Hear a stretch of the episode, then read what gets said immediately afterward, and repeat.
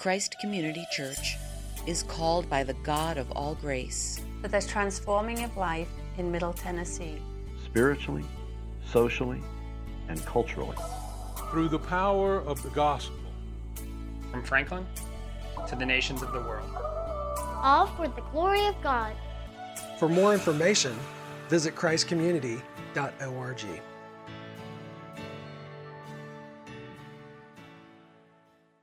Our scripture reading this morning will come from Mark 12, verses 1 through 12, and also from Luke 20, verses 16 to 19.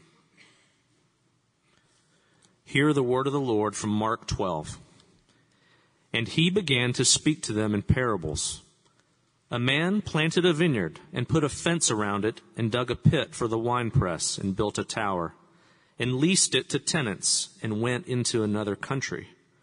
When the season came, he sent a servant to the tenants to get from them some of the fruit of the vineyard. And they took him and beat him and sent him away empty handed. Again, he sent to them another servant, and they struck him on the head and treated him shamefully. And he sent another, and him they killed. And so with many others, some they beat and some they killed. He had still one other, a beloved son. Finally, he sent him to them, saying, They will respect my son. But those tenants said to one another, This is the heir. Come, let us kill him, and the inheritance will be ours. And they took him and killed him and threw him out of the vineyard. What will the owner of the vineyard do?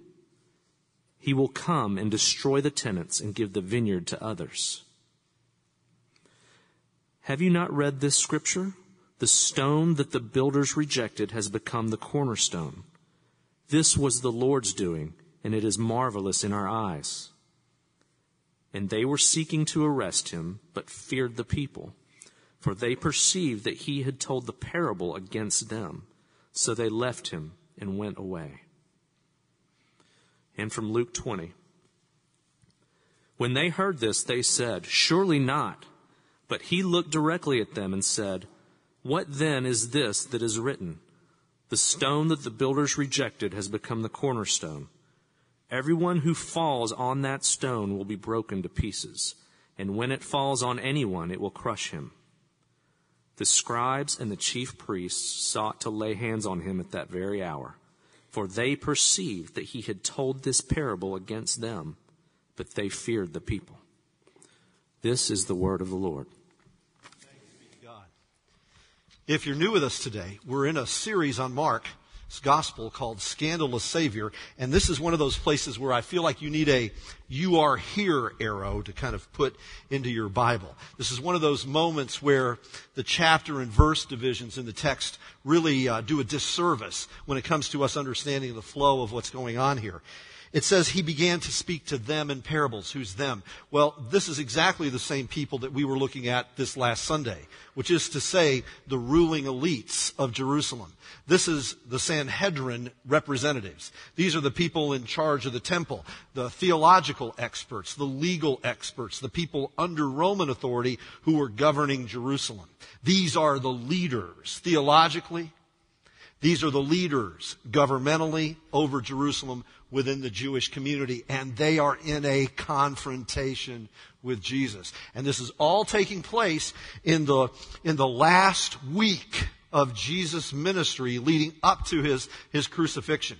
Jesus has entered Jerusalem. We think of Palm Sunday. He comes in and they're waving palm branches. They're laying their clothes in the road. Hosanna to the Son of David.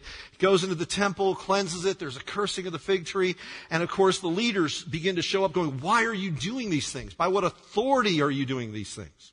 And so now we come to this text where Jesus is continuing that conversation with them. He's dealing with these leaders and he starts telling them this, this story.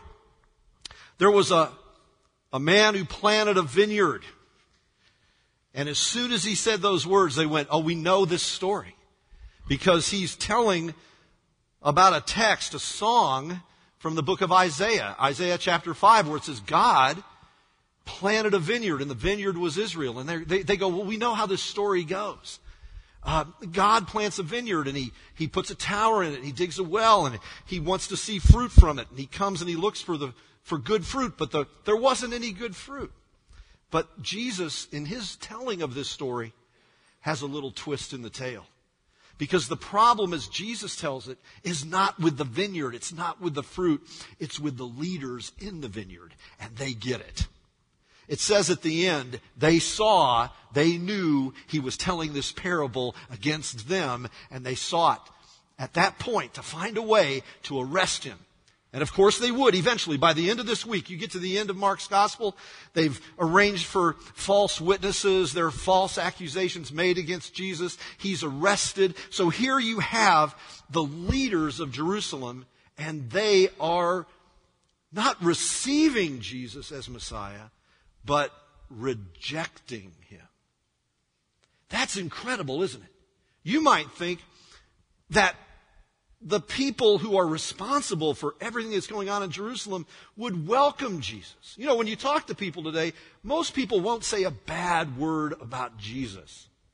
Even if they're not Christians, they won't, they won't say Jesus was bad. But he's good. He's a good teacher. He was a good man or something. I think you Christians go a little bit too far in your estimate of Jesus as God come among us. That seems over the top, but I wouldn't want to dismiss Jesus as a bad person. Well, C.S. Lewis rightly noted that Jesus inspired typically three responses. Hatred, terror, or adoration, and he left no room for mild admiration. No one encountered Jesus and went, Oh, he's nice. That's not what happened. And if your vision of Jesus is that he's only very quiet and non confrontational, well, this text gives the lie to that. I don't know what your vision of Jesus is. When I was growing up, a little boy in the church, I think the first picture I ever remember seeing of Jesus was a very gaunt guy with very long hair, looked very feminine, and he had a sheep draped around his neck. And I remember thinking, I don't know if I want to follow that guy. I think I need somebody who looks more like somebody from WWF or something like that. Somebody with some bis and some tris and some traps. And that's what I want. I need somebody powerful. But Jesus, in the gentleness and humility of his heart, when he's dealing with the broken, is gentle. But when he's dealing with the proud, he is fierce. And that fierceness comes through here. He says the problem with the vineyard that God has planted, the problem with Israel, is that every time God keeps sending His word to you, every time God keeps sending a messenger to you, calling you back to Him, you don't receive His messengers. He gives them their whole history. I sent you Isaiah. I sent you, I sent you Isaiah. What did you do with him? You cut him in half. I sent you Jeremiah. You put him in prison. He goes through this story that these leaders know that every time God sent them a prophet, what did they do with the prophets? They rejected them. And then Jesus says, and now God is sending you his son. What are you going to do with him? And because he knows their hearts, he knows where this is going. And he says, and you've rejected him too. Now, it might shock you that Jesus is rejected, but it shouldn't. In fact, if you read the Gospels carefully, you'll see that Jesus is regularly rejected by the very people you'd think would receive him most. In John's Gospel, in chapter 1, it says, He came to His own, and His own received Him not. Jesus' life among us begins with a no vacancy sign. There's no room for you here. Mary and Joseph keep moving along. His own half brothers thought he was mad and would have nothing to do with him. Finally, the religious leaders, the very people you would think would receive him and hail him as Messiah, they reject him too. Why? Because he's a threat. Jesus was a threat. I have good news for you this morning. He still is. He's a threat. What's he a threat to? Well, he's a threat to the powers of darkness. He's a threat to every aspect of our thinking or every attitude in our heart, which is contrary to the will and the purpose of God. He is on a mission, a search and destroy mission to look for all those things in our hearts which are displeasing and destructive. And he goes after those things and we know it. And that's why sometimes we're thanking God for his presence and other times going, I don't know that I want to be near you. I don't know that I want you to deal with this. I prefer to hang on to this particular sin. But Jesus is a threat.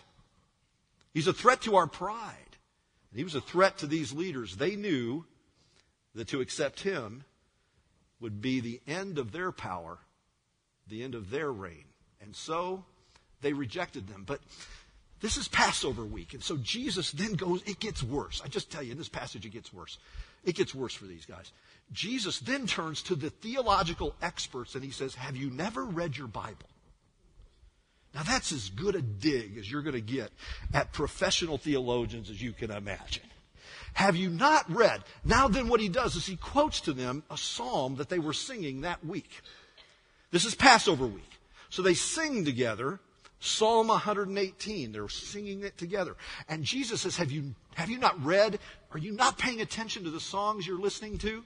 the stone that the builders rejected has become the chief cornerstone. He's standing in Solomon's temple. Well, not Sol- the restored, the restored temple. Solomon's temple was destroyed. This is the restored one. And he says the stone that the builders have rejected, the, the crooked stone, the stone that everybody thought was useless, the one nobody wanted, that one, that one is now at the top. It's the pinnacle. It's the thing that holds it all together. And when he said that to them, he was telling them about how God has always been at work in their own history. You see, there are a couple of things we need to get here. Just give you two things. Here's the first one God makes a ruler out of the rejected. God makes a ruler out of the rejected. The stone which the builders rejected has become the chief corner this is the Lord's doing, and it's marvelous in our eyes. You see, this is the story that runs right the way through the Old Testament. A story of a movement from rejection to reigning. You see it in the life of Joseph. Joseph has a dream. He's one of 11 brothers. And he has this dream that his brothers are going to bow down to him. He tells the, the brothers his dream. They loved his dream. We're all going to bow down to you. That's a fantastic dream, they said. No, that's not what they said. They hated him. They hated Joseph. And so they wanted to put him to death. They, instead of doing that, threw him in a pit and then sold him into slavery in Egypt. Well, you know what happens through a whole series of events. Joseph ends up next to Pharaoh himself, governing Egypt and storing up food for a starving world when a famine hits. The brothers go back to their father Jacob and say, Yeah, Joseph's dead. Years later, when that famine hits, they have to go to Egypt and there's Joseph. They don't recognize him. He recognizes them. And he says, I'm Joseph. And they said, Well, I just won't repeat what they said, will I? And he's, rather than judging them, saved them. The very one that was rejected came to rule, and by his rejection came into a place where he could save the people who rejected him to begin with. Then comes Moses. The people rejected Moses. Moses thought he could save Israel by killing one Egyptian at a time with, his, with a stick. And the people didn't want him. We don't want this man to rule over us. He, fly, he goes into the wilderness. He lives out there for 40 years. God appears to him in a burning bush and says, go back over there and I want you to, I'm going to use you to free my people. Moses goes back to Egypt. Passover ensues. The Exodus ensues. God takes the rejected one and turns him into the deliverer. Then King David, who's behind those words in Psalm 118, his stories behind those words. The stone the builders rejected has become the chief cornerstone. This is the kind of stuff God does. He takes the rejects and they reign. David's father, Jesse, had a valuable, important, VIP visitor to his home. Samuel the prophet. Now, Samuel's been sent by God to anoint the new king over Israel. And so he says to Jesse, line your sons up. And so Jesse lines them all up. And he looks at the first son of Jesse and he goes, that's the guy. And God says to him, that's not the guy. And so he looks at the second one. This is the guy. And God says, that's not the guy. And he goes through all the sons. And finally he turns to Jesse and he goes, this is all the sons you got? And he goes, well, well, there is one more. He's a, he's not, he's not so great.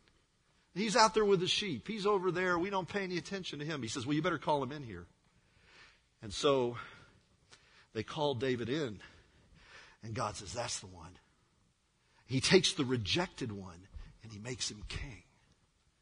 This is the Lord's doing and marvelous in our eyes. This is what's happening in front of these leaders' eyes. God is taking the one that has been rejected and he's going to move him to the top. But what does that mean for us? Here's the second thing you see God makes us accepted sons because Jesus was the rejected son. I have one more, he says in the parable. I have a beloved son. I'll send my son and they'll respect him. And they said, no, let's kill him and throw him out and then we'll make this inheritance ours. But Jesus says, the rejected one is going to reign. He's coming to the head place. What does that mean for us? Well, in Jesus' rejection was the mystery of your election. Because something took place in these men saying, We want to arrest him, we want to put him to death. That's exactly what they did. They succeeded in their purpose. But what was really going on behind the scenes? How was God at work in this? Well, listen to Isaiah. He was despised and rejected by men a man of sorrows and acquainted with grief, and as one from whom men hide their faces. He was despised, and we esteemed him not. Surely he has borne our griefs and carried our sorrows, yet we esteemed him stricken, smitten by God, and afflicted. They looked at Jesus there on the cross and they said, He's done something wrong. God's punishing him. Well, well, punishment was falling on Jesus. But not punishment for what he'd done, punishment for what I'd done. He was pierced for our transgressions. He was crushed for our iniquities. Upon him was the chastisement that brought us peace, and by his wounds we are healed. In his rejection, was your acceptance. In the temporary rejection of Jesus is the everlasting acceptance of you and me before God. Because he went to that cross. How deep the Father's love for us. How vast beyond all measure. That he should give his only son to make a wretch his treasure. How great the pain of searing loss. The Father turns his face away as wounds which mar the chosen one bring many sons to glory. Now, what's your response to that? What's your response to the stone that was rejected that comes to the head? Well, this is why I included the reading from Luke. Luke gives a fuller version of this.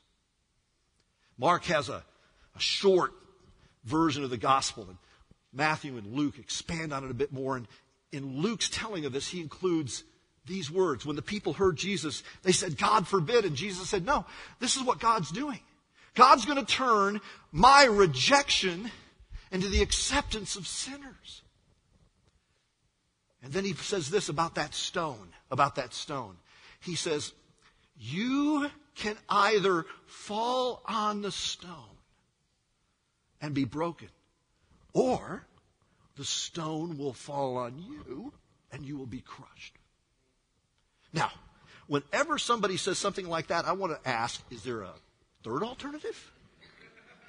But uh, there are. There are no more alternatives. You were singing a, a, few minutes ago, Christ alone, cornerstone, and you were singing and rejoicing. Yeah, he's the cornerstone. He's the cornerstone. What does that mean? It means you have two options when it comes to Christ the rock. Fall on him and be broken. Or the stone falls on you and you are shattered. Like these leaders. What does it mean to fall on Jesus? It comes back to what Luther was saying in those 95 Theses. Number one, the whole Christian life is a life of repentance. What does repentance mean? Jack Miller said, repentance is collapsing on Christ, not promising you'll do better. That's so good, I'm going to say it again. Repentance is collapsing on Christ, not promising Him you'll do better. How many of you have discovered that every time you promised you'd do better, you did it? Our salvation, our justification, our sanctification, our final glorification, all of these things are in Christ. He's the cornerstone. Fall on Him. And you say, but if I fall on Him, I'm going to be broken. Yes, Fall on Him. Admit your brokenness. Collapse onto Jesus. Let Him receive you. Let Him hold you. Rest in His righteousness, which is imputed to you, given to you as a free gift. Don't reject Him like they did. The wonder of it all is that Christ's sacrifice on the cross is sufficient to save the people who nailed him to it. Their rejection of him led to their salvation before God. And that, if it's true for them, is surely true for you. How will God, who loved you when you were his enemy, not always love you now that you are his friend. And so, my friend, fall on Jesus. Don't think you can live your life in your strength, in your power, by your own insight, your own wisdom, by your own instincts. None of us are adequate for these things. We are broken. We are sick. We are wounded. But by his wounds, we are healed. Fall on Jesus. Let's pray. Lord, this morning, we come to you, O rejected and reigning King of Kings and Lord of Lords. And we're amazed that in the mystery of our rejection of you, we discovered your election of us. We're astonished that in our rejection of you temporarily, we found our eternal, everlasting acceptance with the Father. And now, Lord, we fall on you. We confess our need for you, Lord Jesus. You alone are our Savior. Oh, send the Holy Spirit now and every day to remind us that we are yours and our only hope is in Christ. Lord, we are broken. Heal us, we pray. Amen.